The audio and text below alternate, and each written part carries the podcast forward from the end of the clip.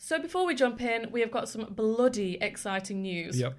TFR the podcast is officially sponsored by Spotify. Where, where, where, where, where? This is huge. At TFR, we preach that to stand out, you've got to do things differently to everybody else. You've got to be brave, you've got to be interesting, and above all, you've got to be creative. Creative. Yeah. Spotify have an awesome new platform called Spotify for Creatives that shows you how to use streaming intelligence in creative and interesting ways. Did you know that, Paul? I didn't, no, no. didn't Interesting, very uh, intelligent. creative. yeah, and creative. Audio creativity is more than just radio ads. I mean, we love radio ads, but it is more than that. Um, you can get a Spotify for creatives.com. That is Spotify for creatives.com. Yep, Roger. Um, for more information, they've got these things called next practices rather than best practices, which outlines the intelligent ways that you can use audio for your creativity. And fucking hell, if you take the interactive demo, please don't forget to tag us in your streaming habits because that shit is hilarious. So you have to tell me what this inter- interactive demo is. Yeah, you haven't done it, have you? So No. you log in on the interactive demo, you log into your Spotify account, and it tells you who you're a super fan of, your listening habits, all that jazz. Yeah, So who would yours be? Diana Ross, Michael Bublé. Michael Bublé, yeah, Stormzy, Always. yeah, Dizzee, Dizzee? Rascal, Dizzee, What was it? Smack my bitch up. yeah, bit of Prodigy. Ooh. Hello, now we're talking.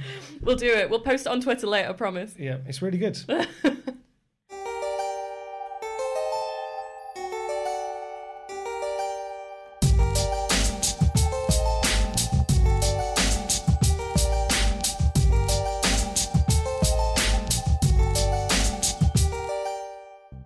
Welcome to Take Fucking Risks, the podcast for people who give a fuck. Yep, we're the podcast for the rule breakers, the outcasts, the people who want to fucking take a fucking risk. Today on the podcast, we're joined by the legendary Drayton Bird. I don't think there's anything that this man hasn't seen in life. yeah, colourful. Very colourful. He is 60 years into the advertising game, and there is not a single thing that he does not know about copywriting. He's had a fantastic life, not only in his uh, in his career with his copywriting, but also personally. Stabbed three times, had to live under a false name. Casual. casual. Uh, yeah, so so excited to hear what he has to say. Um, he's the, I think he's the epitome of take fucking risks. So welcome, Drayton. Welcome, Drayton. One of the things I found about getting very old is I do not remember names. Are you better with faces then? No, I'm, not- I'm not too bad. I mean, I'm, I'm marginal. First of all, I'm surprised to be alive. Um, and secondly, I'm f- surprised to be to be able to write still. Yeah. Cheers. Cheers. Cheers. Cheers. Well done. Good health. Good I'm not going to reach over there. I'll spill it. No, Mm. that's fine. Uh, you've been in the marketing industry a fucking long time, Drayton. Uh, 60 years. Why did you choose marketing? There was no such thing as marketing when I came in. I got in the advertising business, and I got in the advertising business because somebody I knew in Manchester was working for an advertising agency. Yeah. Uh, a guy called Sandy Radcliffe. I always remember because his name was Sandy Radcliffe because his family used to own Radcliffe. Yeah. He said, "You do well in advertising." Um, I didn't know what advertising was, Hmm. And I went to um, Manchester Public Library and read all the books on advertising, and there were two, and I only read one of them because the other one was shit. But the, the one I read was called "Copy: The Core of Advertising," and I was fascinated. That was how I got into advertising. Yeah. I, what I did was I took a course. And I went to the guy who was running the course and said, I'm desperate, which I, indeed I was. I had no money, uh, small child, wife, two up and two down house in Ashton under Lyne, up there. I had to get a job. And the guy said, I can't help you. He said, I'd, I'd taken this course for about three months. And he said, I'm in charge of production, which is something I knew nothing about then and knew nothing about now.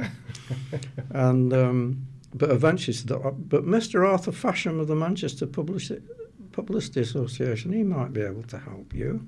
So I went to see Mr. Arthur Fasham, who was in charge of the co-ops advertising. And after about a few minutes, I, de- I deduced that Mr. Arthur Fasham was probably right wing. So as fast as I could, I came out with some right wing sentiments. And he said, um, Low Cunning was definitely my friend at that point in my life. Yeah.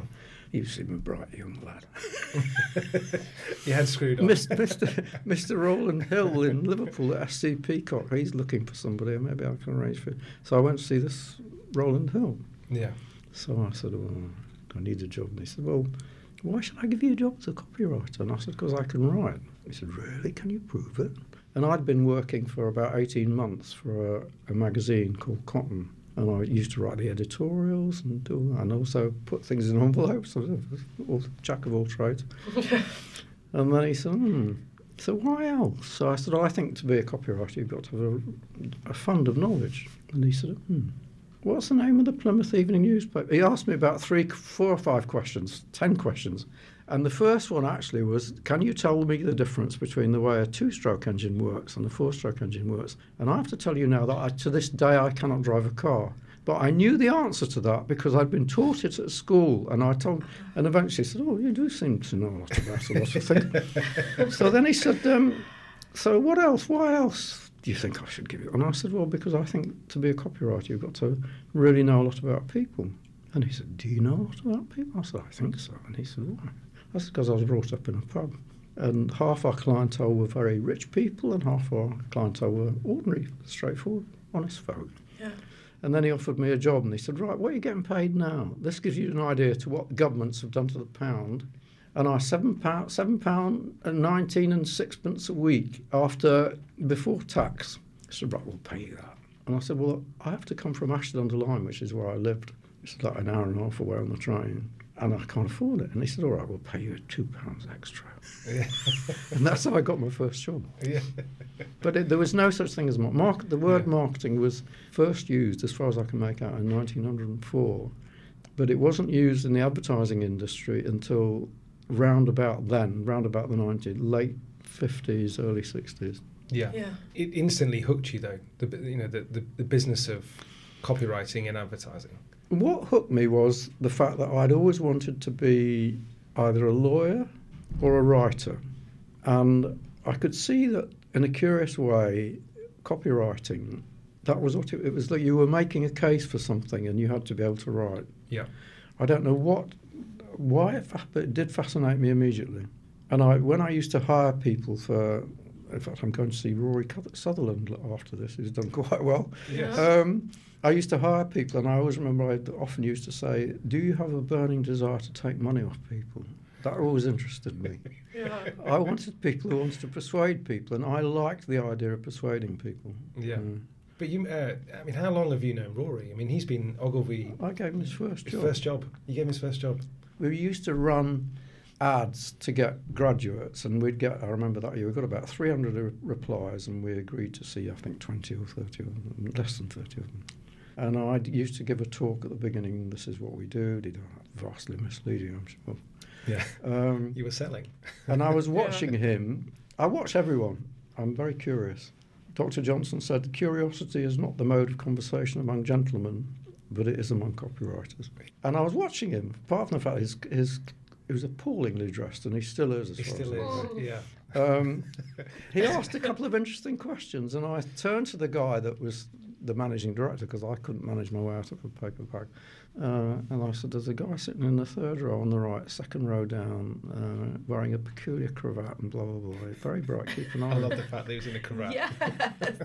And that's how Rory got his first job. And then, he, then they wanted to get rid of him. Or he, he, he, he'd been hired as an executive. And this is very important. And uh, he wanted to be a copywriter. And they said, No, he's been hired as an executive. And I said to them, Look, we are not here to enforce things on other people. If we see people who've got talent and they want to do something, we're to try and make it happen for them if we think they're good. So that's how he became a copywriter. I think he became yeah. he became creative director either before, I think after, I'm not sure, before or after Steve Harris, and I think who is a very good creative. Rory and Steve are two of the most uh, able people I've ever had. I think I was very good at spotting people. I do say that now. I'm yeah. very good at spotting people. Yeah. Well, the proof is in the pudding because he's fantastic. Well, maybe that they are both very, very talented, able people. Yeah, yeah. I do love his. I do love Rory's um, uh, Spectator articles. So it's sixty years. Sixty years in the advertising. Uh, Sixty-two. Sixty-two. I think quite a long time. But I mean, you've seen seems even longer. It seems even longer. Never fucking ending. what What do you think are the biggest changes that you've seen since day one? Uh, I think one catastrophic thing that's happened uh, to the advertising business is the way in which it segmented itself down, this started really with the growth of media agencies. So what happened within the industry was that bits of, of the business that advertising represented, or agencies represented, were taken away from them. Yeah. Until eventually they're almost reduced to um, creative. You know. That's and it. creative is a dangerous word. Trying to be creative, for example, is a very bad idea. What people try to be because they don't, they haven't studied enough, is they try to be creative, and by creative they think original. And as Rosser Reeves observed, um, originality is the most dangerous word in the advertiser's lexicon, and David Ogilvy stole the line from him because he didn't believe in originality either. they were brother-in-laws, actually, Yeah. David Oh, and right. and Really? Rosser, yeah. Yeah. So that's that's changed. There has been an increasing degree of specialisation, Yeah. which is not necessarily a good thing. The first jobs that I had to do were I had to write a salesman's organiser, which is something that some of for Richmond's pork sausages Yes. Yeah. used to take round to, to sell into Yes. retailers. Yeah, Yeah. Yeah. and I wrote a leaflet, not a leaflet, a, a brochure for uh, some people who sold seed cleaning machinery. And I wrote some ads for a chain of restaurants. And I had one other thing, but what's important is that I was, it was assumed that I should be able to persuade anybody of anything. Or, and that's what I think is, that specialisation has killed things. I Yeah. also think this lack of general knowledge and a, a lack of understanding of what matters and what doesn't has inflicted the industry. And the best example I can think of, oddly enough, is to do with Ogilvy Mather.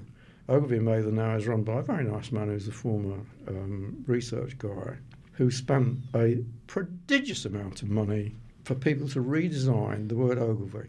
This is so close to insanity, I can't even think about it. Nobody Yes. ever looked at an agency's thing and said, Love the serifs, Yeah. love the serifs, I'll have six, they must be geniuses Yeah. you know, people don't understand. The one thing that hasn't changed and is just as bad as it ever was is complete lack of study. I remember, obviously, I've done a tremendous amount of lecturing and frequently with people from Ogilvy in the audience, and I always, always, no, pretty much always say, What books on advertising have you read? And there are two books that I generally talk about. One is Scientific Advertising by Claude Hopkins, Yep. which David Ogilvy said changed the course of his life. Yep. Hardly read, read it seven times. Hun? Read it seven times. Yeah, hardly anybody I've come across in amongst all the students I've spoken to has, no, has even heard of this book. It's only 42 pages long. It's free. Get it free on my bloody website, for God's sake. Yeah. they haven't read that. It's rather like saying, I'm a Christian. Have you read the Bible? You know, I mean, Yeah. it's uh, and the, and the, I found that more than half the people who work for Ogilvy and Mather haven't read Og- Ogilvy on advertising. That's quite incredible. So lack of study. Um, I think that's a bit of a lack of humility. I mean, I've only been in the industry, what, 15, 16 years, but people just lack the, the, the, the humility to be curious and to want to learn all the time. They feel like they already, already know it. Hmm. They go, well, I, I know it. Of course I know it. And they, and they bombastly kind of go off, it, you know, um, and I, I think that humility to go, right, well, I don't know this. I don't know this. I'm going to constantly be trying to learn and learning about new things all the time. Yeah. Yeah, that's something you say to us, isn't it? It's like read as much as you can, listen to as many podcasts as you can, watch something that you wouldn't like, just turn on the TV and watch something that you wouldn't normally. Yeah. Anything like that. Yeah, Like curiosity, incredibly important.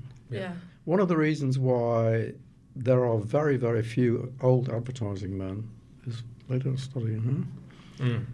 Uh, no, people don't study. People don't. I was in New Zealand about um, six or seven months ago, was I? And I, I was wondering what I was going to say to the audience. What I actually said after a joke about the fact that uh, a dog in Australia had eaten something of mine, and I said, um, if doctors knew as little about uh, medicine as advertising men know about surgery, half the bloody population would die every year because they, it's unbelievable. Yeah. I'm collecting stuff because I've got to do a speech in, in Poland in a, Yes. a while. And so I'm collecting the latest uh, selection of asininities uh, that I've received. And you get them every day. Yeah. There's now a sort of an irresistible flood of garbage comes over them. Yeah. It's everywhere. It doesn't matter where you go. You sit, I sit on the tube and I see garbage, garbage, garbage. Absolutely. Wallpaper. That's what Yeah. Dave Trott calls it, isn't it? Wallpaper. It's, expen- it's really expensive wallpaper. Yeah. I remember many years ago, I wrote a, co- I used to write a column for, for a marketing magazine, and at that time somebody said that people in California were exposed to 75,000 or some incredible number of messages. They don't percolate. yeah. They don't percolate. And there is more now. Yes. There is a swamp because of the internet, which Yeah. are what I call an anti-social media. It's a great idea. This new media it encourages kids to go and kill themselves. Isn't that brilliant? It's a great sell- idea. Let's sell some advertising around it. oh, this is great. This is fantastic. It's a wonderful new medium. Um, it's it's uh, and it encourages people to to be crooks. Um, Mm. and there are so many of them. Yeah. There are so many of them. the amount of uh, corrupt money that's being filtered through uh, digital uh, digital marketing. Yeah.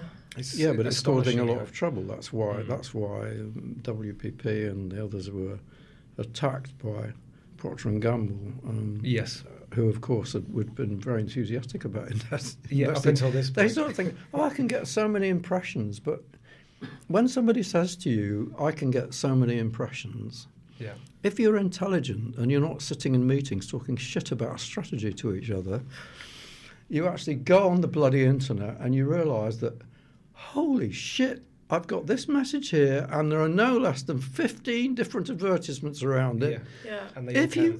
I mean, imagine if you bought a magazine and for every page of editorial there's 15 pages of shit. Yeah. Yeah. Yeah? Yeah, yeah. I agree. I agree entirely.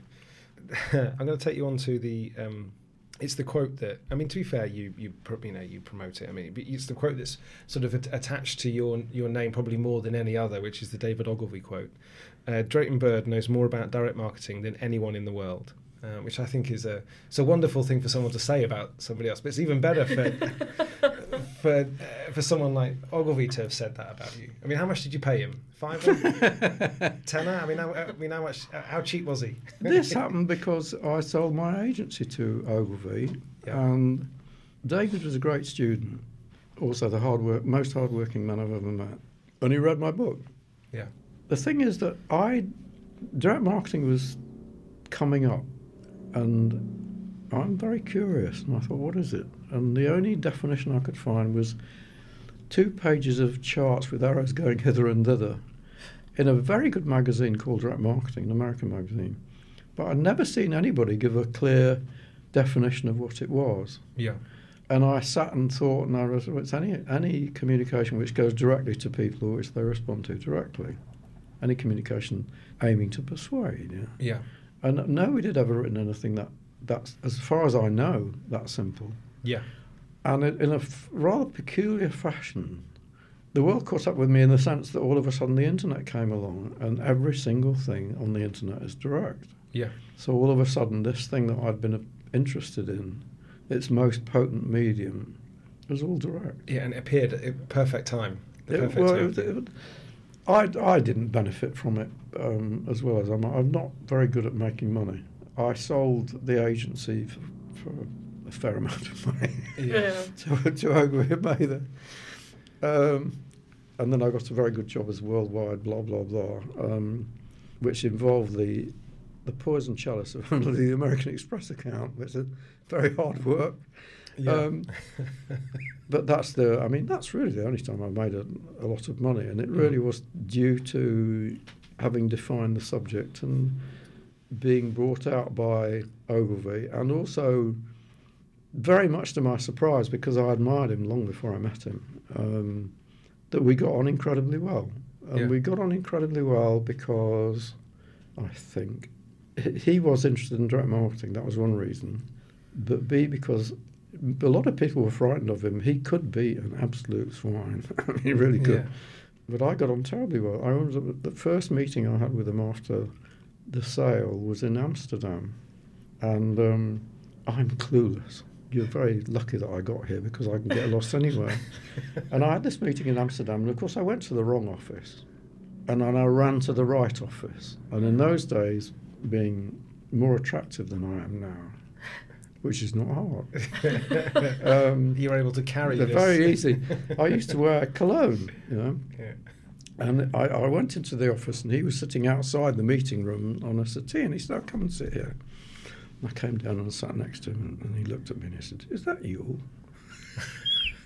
he said, you smell like a whore's boudoir. and I said, how do you know, David? and I don't know. Uh, after that, we had so many hilarious exchanges.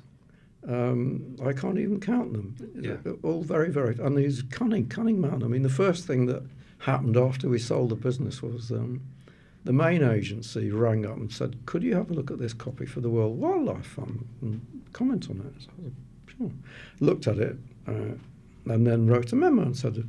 Uh, it's, it's okay, I said, but it's got the. Uh, David Ogilvy always talks about headless wonders, ads without headlines. This is a tailless wonder. It's got no urge to action. And the next thing that was Ogilvy on the phone saying, "Thank you for your comments about my copy."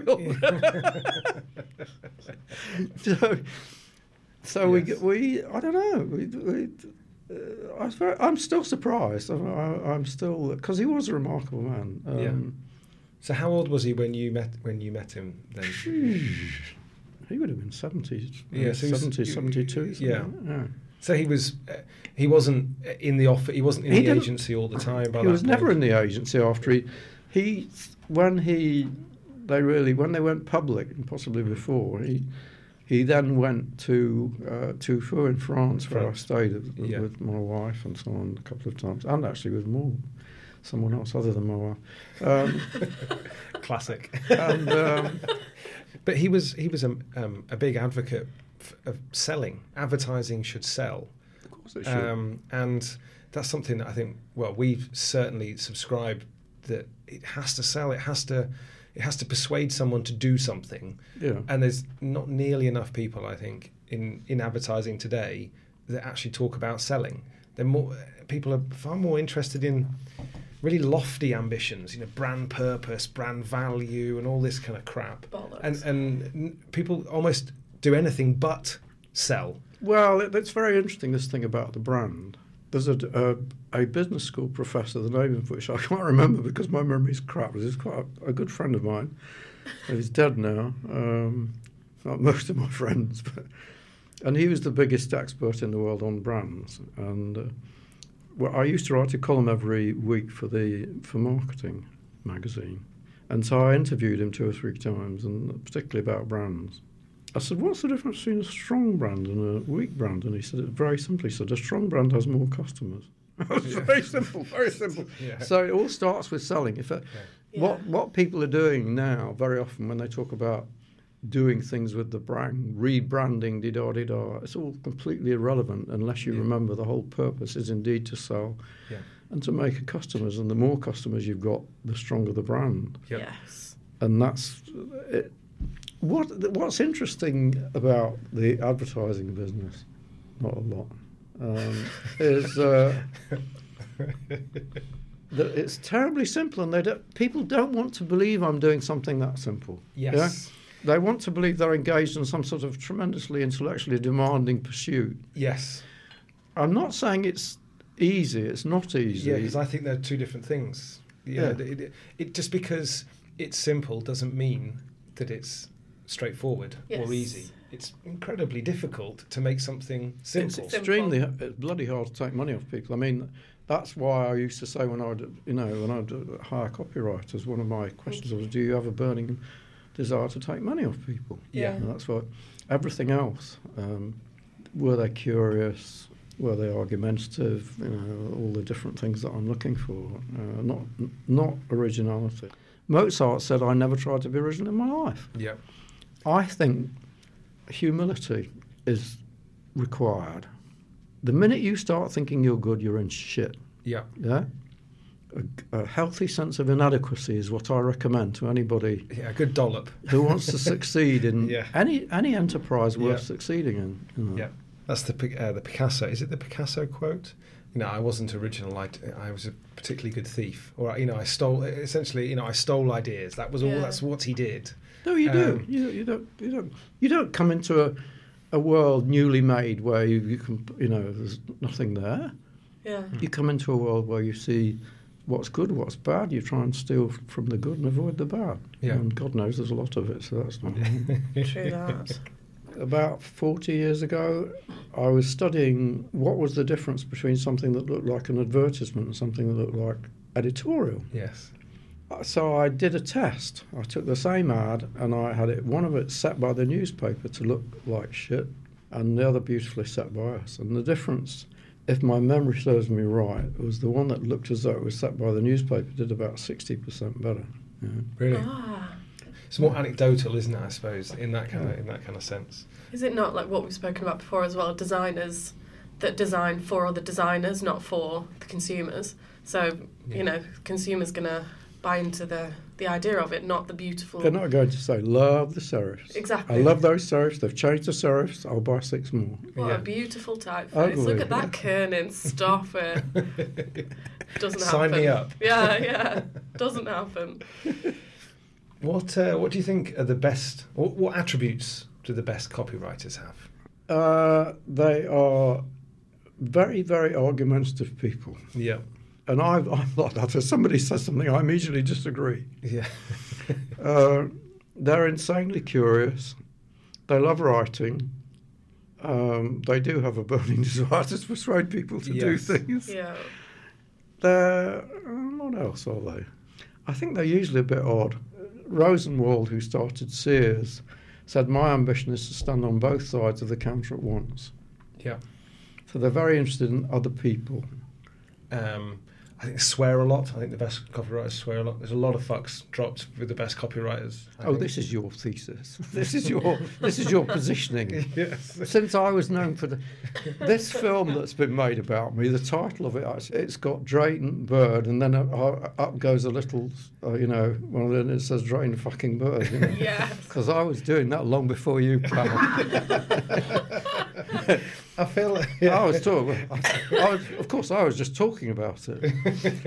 I think, um, yeah, the very good copywriters are insanely curious Yeah. about anything. I found that, uh, to my surprise, that people will come along to me, to me with something that I really don't understand, and that I'm always interested. I want to understand it. Hmm. Um, so I've ended up saying some really weird shit, you know.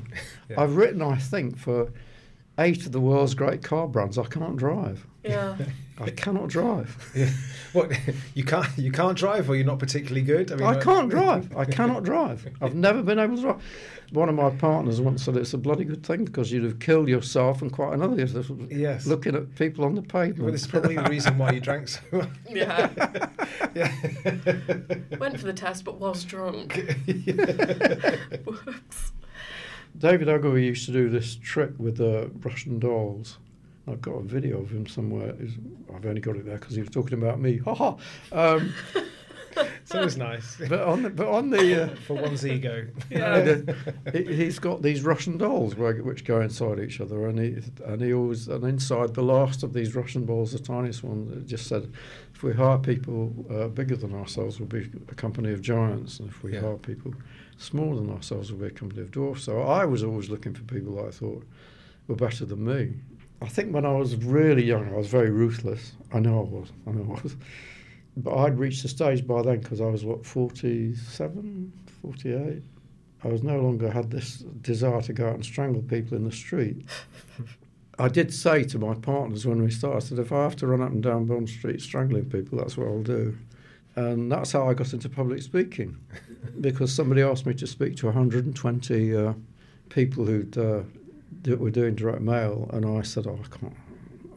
I said, the only time I've ever done a speech, somebody's wedding, and I was so bad that the, the bride's father got up and said, since the best man has chosen not to make a speech, this was in Stockport, I'm going to make one. so I felt, the mere thought of making a speech, I felt crushed before I began. Before you even started. Oh. Yeah. And they said to me, You're the one who said you'd run, walk up and down Bond Street strangling people. So I had to do this for the goose. I had to take uh, tranquilizers, illegal now, uh, very strong tranquilizers.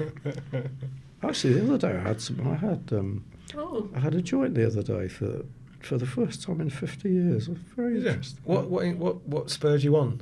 Well, well, the person I was with said, "Do you want that?" Do, do you want some? So I said, oh, I haven't done that since, you know, in 40 odd years. Uh, I haven't done that since I was 31. I, I can even remember who I was with. This goes really well with red wine. But anyhow, that's by the by. Tip of the podcast. Yeah. because of the length of time that you've been knocking about and and the, the success that you've had you must have met some of the real uh, big names within the industry over the over the years I'll tell you the people out of your list that you. yeah because i've got a list there i mean i, I was guessing I mean, Well, I- Charlie Brow dead before my time. But they, Mm. uh, Bernbach, absolutely not.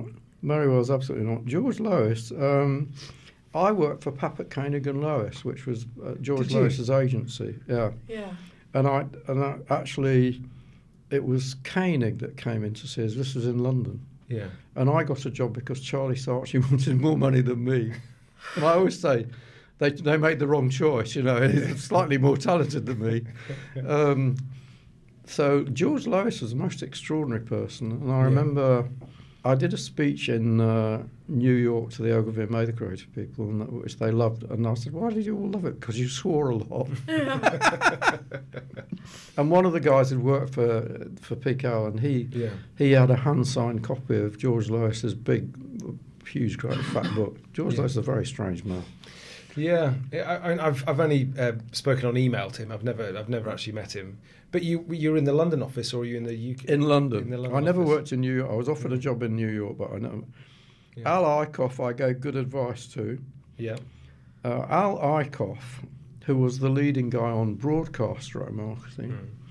I met him when I was asked, the first time I was asked to do a really significant international speech. Well, I'd done some in France and one in, in California, but they asked me to go to the Worldwide Direct Marketing Congress in Manila, of all places. of cour- of Oh. course And Al was talking there, and he kept on, you know, blah blah blah in the states, da da da. And then he came over to London. I hardly spoke to him there. Came over to London. And by that time, I was quite important within Ogilvy and Mather. And I said, if you don't mind me saying so, Al, don't say what we do in the states. Say we do this in the states, but it might might not be right for you. But blah blah blah, and that made all the difference. You know, Yeah. yeah that's a big mistake Americans make. Yes. So he was nice. Um, Frank Lowe and I both came from pubs in Manchester. in manchester yeah And we worked together. Um, but he he was from a pub like four miles away from the one where I was brought up. yes We were never really close. no Um, I just didn't know if your, your paths would have crossed, and clearly, you know. oh yeah, did, it's, yeah. it's uh, the trouble is that when you're senile like me, it's hard to remember how many people you have met. Yeah. know? yeah, yeah. Um, I, was walking along the street now, and I was just remembering when I was at Ogilvy. I used to go to Australia a lot, and um, and I, I had my wife. I flew my last wife around the world with her children, for, and they met me there, and I took them in a seaplane from Sydney to a restaurant halfway up the Margaret River yeah. for dinner, no, for hell. lunch. And I Yeah. thought, my God, I must have had some money then. And where did it all go? Um, and she flew the plane part a part of the way back. She was drunk as a lord, and the guy was it was a Spitfire adapted for to be a seaplane. And I sort of think of some of the stuff. I, what's interesting to me, apart from myself, is Yeah. s- a, a, a sort of strange uh, perspective on my life, in the sense that I never expected to do anything interesting, let alone anything remarkable. Then suddenly, 20 years ago, somebody, one of the creative group heads at, at Ogilvy and Mather said, You should write your autobiography. I said, Don't be bloody ridiculous. I haven't done anything. I think she's called Lisa Lee. Very talented. Um, and she said, Well, you shouldn't. I said, Why? She said, Well, you've done some interesting things. And it's only afterwards you think, Well, some of the things I've done are interesting or odd. Yes. But not, you don't sort of. I, so I actually said to her, I I haven't fought in any battles. I'm a devout Yeah. coward yeah. Yeah. haven't you know haven't uh, started any fantastic businesses haven't travelled to strange well, places that nobody's been and then you suddenly think yeah but i've done some weird shit you know Yeah. and that people might be interested in that and also the Got thing stabbed is three that times. yeah i mean it's it's um that's what's strange about trying to write an autobiography, and, it, and it's terribly difficult. I'm, as I was walking along here, I was making notes of things I'd forgotten, like the seaplane. I'd forgotten Yeah. about it. The one thing I find interesting about my life is really odd conjunctions, really, really strange, strange things. Yeah. So Give us one more. Give us one more really memorable story. Oh no! Now you've said. Now you put me on the spot. put you on the spot. All right, we'll elaborate later. but you've you've been stabbed by. We were talking about it just off air, but we'll just we'll just Oh. run through it again. You've been stabbed by three of your three of your wives. My domestic career has been somewhat eccentric. My domestic career. This is why I'm single for now. No, it's true. One tried to stab me and missed. Poor- Um, poor she would definitely have killed me if she'd. yeah. She was the uh, ex-call girl. The second one, who was a stripper, she actually hit me here. There's a scar you can actually see. Just just next to your eye. Yeah, um, with a plate because I'd said something rude to her. Ooh. Along the lines of, you couldn't even give a guy a decent wank, I seem to think it was. She was very pissed off. and, And that's you know that was That hit an artery, so if I hadn't, if there hadn't been a hospital three three hundred yards up the road, I'd be dead. yeah. And the third one was my last wife, who was pissed off because I'd had a daughter with her hairdresser. Oh. Okay. When you look, are you looking at me and thinking he hasn't got any hair? Why would he? How did, how did he score What's all an these eccentric women? for fuck's sake? That's exactly what was going through my head. Not. Can I? Um, Um, yeah. So you see, what do you have? Like poor taste in women. Uh, they have. They seem to. It seems to have been a checkered selection. I don't think that you should end your life having done the same thing as everyone else. Yes.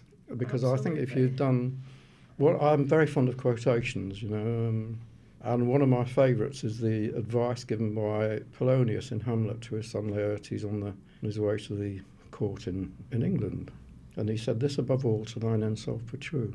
So I, I find that an alarming, depressing number of people try to be to emulate someone else. Yeah. And I think it's natural to do that when you're young, when you're really young.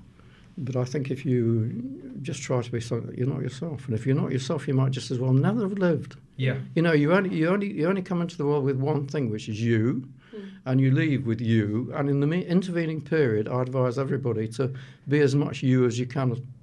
Possibly be. But why be someone like you know? Yes. Why follow the latest fashion? Why do the, Yeah. Try to find your own furrow? Or Yeah. what was it? The road less travelled was the. Uh, yeah. I subscribe to that entirely. I've just moved to France. Have you where? Uh, I've moved to Annecy, just in the Alps. Yeah, because I had, I, in fact, my third wife has just sold two houses we had in France, Whereabouts? in Normandy, In Normandy. nice. Whereabouts in Normandy? Uh, near Vimoutiers. I used to say, Fuck, nous sommes sorry. entourés de fromage. My in-laws are in uh, have a house in just outside Vimoutiers, just Well- uh, next to Camembert, the village Camembert. We were, well, that's why I used to say we're surrounded by cheeses. Je Yeah. Because we, we had Camembert, we had Livarot, and we had Pont-l'Evêque, and Yes. we were in Saint-Germain de Montgommery.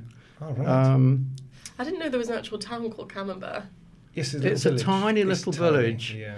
And it's, it's the truth is Camembert can be made in lots and lots of places. Mm. Yeah. I used to go to a restaurant now which everything was with Camembert. Lovely. Guaranteed heart attack after three visits. you know. Yeah. That's my kind of meal. I like all, it. it, all it takes is a week's holiday there, and you're Yeah. uh, yeah. Last legs. a I visit to the it. hospital. I loved it though. Yeah. Yeah. I used to go there about three days, three or four days a week. and- I want to go. Definitely. Fantastic stories. I love it. Um, I'm quite intrigued about this question. You had to live under a false name for seven years. Can you tell us a bit more about that? Because I have no idea about this. What happened was that um, somebody I didn't know got in touch with me and said, I know you're looking for a mail order product. I went to work for PK, Papert Koenig and later Yeah. then. Mm. But then this guy got, and then I became a partner in a creative consultancy called Wolf Sinclair Hill. That ended because the partners called me in that, and they said, We don't like the way you do business. And I said, what, What's the problem? They said, Well, you come in here with your poodle. This was my friend, the one I, the, the first one to try to knock me off. Um, and, you know, you ask what's got to be done, then you, you sit down and write some stuff, and then you go to the wine bar, and that's the last we see of you. And I said, Well, does the copy work? And I said, "W- I guess so. And they said, are the clients happy? And I said, I said, well, fuck you, give me my money, I'm leaving. Yeah. I'm off to the wine bar. and I s- took my money, and um, this guy got in touch with me, and he said, "You don't know me, but I know you, and I know the copy you've written. This is years ago. I can't believe this." Um, and I said, "Like what, for instance?" And he told me, he said, "You wrote this, and you wrote," and he said, "I've got a product that would interest you." And he did have a product that interested me. It was a music, it was a piano playing course, and we started a business together with the unusual name Drayton Bird Limited. Imaginative. We had a lot of strategy meetings about that, I can tell you. Over a bottle of wine. So. Yeah. And um, we were doing really well. We started business everywhere. We were in business in Sweden. We were in business. We had a 100 New Bond Street, uh, all over the place. We had a, a mailing house. We did everything right except have separate bu- uh, companies for each of the businesses we were in. Okay. And one of the businesses we had was one which I frankly looking was dodgy, but very successful. and that business was libelled in uh, the People newspaper, said it was dangerous, did did and it wasn't dangerous. I went to a lawyer. The lawyer said, "Oh, you'll undoubtedly recover." And I said, "What do you mean?" He said, "Well, he said you'll win." He said, "You sue them, you'll win." And I said, "How long will that take?" And he said, well, "These newspaper johnnies, you know, take a while." I said, "How long? Two years?" I said, "I'll be talking to the creditors in May," which I was. Uh, went broke, and then I owed a load of money to the Inland Revenue, and then followed the most unpleasant in a way, joyous in another way, extraordinary but educational years because I lived. I was David D. McMahon. I took the name of my f- second wife's first husband, uh, Glenn McMahon, and I had a flat in that name. I had a penthouse in in uh, Harley Street, uh, and I did anything that I could do to make money. Mm. I sold stuff on the telephone. I sold franchises. I did. I went to Australia and failed to sell fake Chagall paintings. I, and the thing was that my wife, as she became, was an extraordinarily beautiful and talented woman who was unfortunately, um, maybe they call her bipolar now. I don't know, but she was up and down like a bloody yo-yo and always trying to kill herself. So I had a, like a season ticket to the Middlesex Hospital. I got Yeah. to know. I became friendly with the registrar and so on. I used to write. I wrote part of a guidebook for London. I wrote a book about the evolution of the Bugatti motor car. I wrote the book about cowboys, which actually somebody two years ago, a publisher said, "Can we use your chapter that you wrote in this book way back?" You know, about cowboys. I said, "Yeah." I did anything to make money. I, I sold the franchise for swimming pools in France and Germany. There are still holes all over the continent, uh, unfilled. Um, I just did anything. See, that's the thing about my life. I never did anything at all remarkable, but some very odd things. and until uh, then, uh, one of the things I did was I acted as a, a sort of part-time creative director for a number of agencies and taught a number of people, one of whom was a man called John Watson, who was a very talented copywriter. And they were all interested in how to write copy that got s- response, you know. Mm. And I kept in touch with John, and he, he was working for an agency next to Harrods. And we were having a drink, as you do, in the bunch of grapes. And he said, This direct marketing thing is really taking off. He said, You're, he said, You're the only person who knows anything about it. Maybe we should start a business. And we ended up in business with him and another guy. And three and a half years, we were the biggest agency in that area. In, Yeah. And then we were approached by eight of the top 20 agencies, uh, one of which was Ogilvy. And that's how I came to sell to Ogilvy. And John Watson did better than me, I think, in terms of finance, definitely. Okay. The politics were unbelievable in those days. Yeah. Wow. Yeah. I can't even believe I'm speaking to myself. I must have had some sort of a row with myself. Did I swindle myself? Did I cheat myself? Did I lie to myself? Probably. Definitely. so that's the. Uh, so you, you lived under a false name for seven years, and then that's why you ended up selling. Uh, you were trying to sell fake paintings in Australia. Which was Yeah. the, uh, which I think is fantastic. Sugar. You can't say you're shit at making money when you do stuff like that. Like, Yeah, but I didn't bloody sell them. I mean, I, you You tried your Some of best. The most exciting things happened to me. I, I just learned. A, I learned a lot about what not to do. I do. You want to a guide to what not to do in your life? I'm your man. Read my book. And so that's so. This is all going to go into the book if you can remember it all. As you keep saying, it's it's tricky to recall it all. It's very, it's really extraordinary because literally when I was walking on the street, I was remembering a couple of things of this story about hiring the seaplane to go out and have yeah, lunch. You, I don't know. You, you don't think as you're living it, it doesn't seem extraordinary to you. Yeah. I mean, my, Malcolm, my friend there, whom I'm still, I did when I did a tour two uh, two years ago. He arranged Australia and New Zealand for me. We've been together ever since. But the way we met was that they'd asked me. What happened was I was invited to talk at the World Advertising Congress. I mentioned that, the World Direct Marketing Congress. And then they, somebody wrote, said, "Would you come along and do a tour of Australia?" Because a lot of Australians had seen me. So I said, "Sure." And I went there, and we went, and I didn't realise how big Australia was, although I'd already been there. I'd been there with my second wife, but only to Sydney, yeah, Yeah. and I nearly died of exhaustion Yeah. going round there. but uh, when I got to Sydney, they'd hired two boats to take me and everyone else who was involved on a tour around the trip around the harbour. My wife was always late. yeah. Right.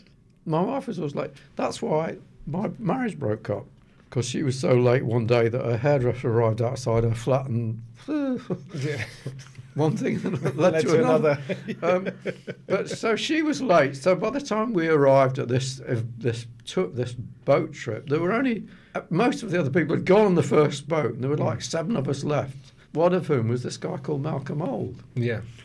And so we floated around the harbour eating prodigious quantities of prawns and drinking astonishing amounts of alcohol.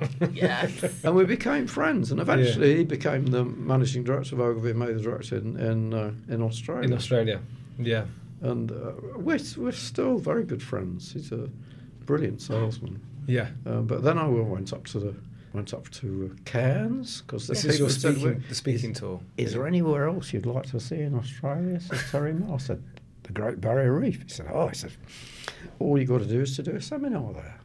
Yeah. So we go up to Cairns and like nobody's interested. Somebody's Cairns is a ghost town. Only it? three jellyfish, jellyfish. are- So, and then he, they said to me, well, Terry Murphy was running. He said, why don't you do a free seminar in a local pub?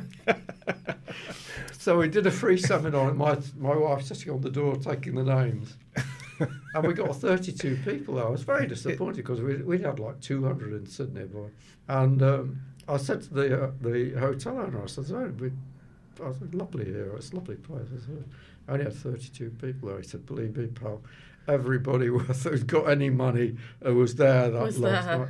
And one became a very good friend. He, he um, that's another story. He took me on a memorable day's trip where we nearly died in a mangrove swamp.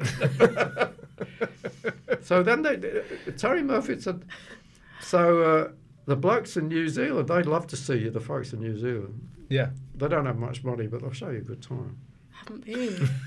We go to New Zealand, and they, I thought the Australians could drink, but the New Zealanders so could give whole them other lessons. levels. Yeah, yeah, yeah. So it's like arrive at midnight, you know, sort of have a few drinks, have a look at the venue, realise everything's in the wrong place, move it, go to bed, get up five hours later, do a day, catch the plane to Wellington, Yeah. do the same. Everything was wrong there. Do the same here. Catch the plane to to Auckland, do the same thing again. Same thing, different problems.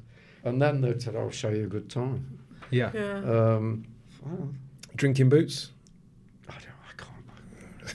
You're He tucking says, it away, holding a glass of champagne. Yeah, you're tucking it away now. So that's fine. so it's all going. It's all But going in the time, Be book. very careful Yeah, because I've, I've already had lunch when I. I've already had. Yeah, I'd already had lunch. Yeah, true. You've got. You're speaking in uh, Gdansk, uh, in Poland. Yeah. Do, uh, do we know the date? Do we, uh, Yes, it's going to be my birthday. It's your birthday, so you do know the date. What? i- What will? The, what date are you speaking? Well, my birthday is the 22nd of August. yes. I think the 20th and 21st.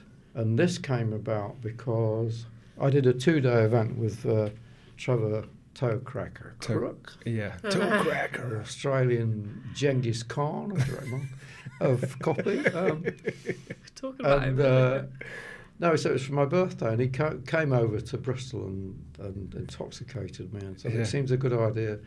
And I said, um, "Why Poland?" Well, because he lives there. Uh, and I said, "Why? should- We should do it in London." He said, "No." And then eventually he said, "Look," I said, "I, I mentioned this to some quite well-known people in the, in, in the US." Yeah. Matt Furey is one I know of, and John Carlton I've com- I've communicated with, and they all said they'd love to come over because they've never spoken outside the US, as far as I can make. So sad. So very, very sad. So very, very sad. It so happens that the the girl that I mentioned, the Polish girl that hit me on the plate, she was born in Gdansk. Really? Ah, Yeah, I think one of the things that I've been very fortunate in is that being an expert on something that nobody's interested in has enabled me to go to. I think I've, I've certainly I, t- I keep on trying to count certainly fifty-five different countries, and s- So you, you're speaking in Gdansk, 20th and 21st, but um, we're told by your PA that we have to plug where people can get the tickets, and that is on your website, askdrayton.com. And if they click on blog, then they can find the ticket info, and then they can buy the tickets to Is go that to the what she said? That's She's Kelly very said that. efficient. She's I'm very, very- she's She is yes, very she's efficient. wonderful. she's a hell of a sight more efficient than me. Yeah. I mean, I sort of wake up in the morning and say, "Hello, who are you?" Okay, so we got we plugged the book, we've plugged the tickets for Toe Cracker Crooks, uh, Gdansk, Gdansk, uh, Poland event. how much champagne I've have had you quite a bit of champagne, Drake has just necked the rest of it. straight down. right, interview over. It's, it's- looks like looks like Drake wants to go to the pub. Um, and Wine bar, darling. yes, sorry, my, my sincere apologies. Um, So, yeah, where else can people find you if they want to hear more from you? Oh, you, you go, just go to Drayton at draytonbird.com. Yeah? And the book that we talked about, the, the Claude Hopkins Claude book, you can download it there. And, Yeah. y- and if you download it, there is a penalty involved, which could be profitable. Yeah. Because what I do is I send people uh, a series of emails Yeah. which give advice about marketing. And if you want to avoid all the ghastly mistakes that I've made, well, I cannot guarantee you'll have as much fun. um, no, it's everything I've learned. And I am surprised, uh, uh, never mind about my life, I'm surprised at the range of things that I've helped people to sell.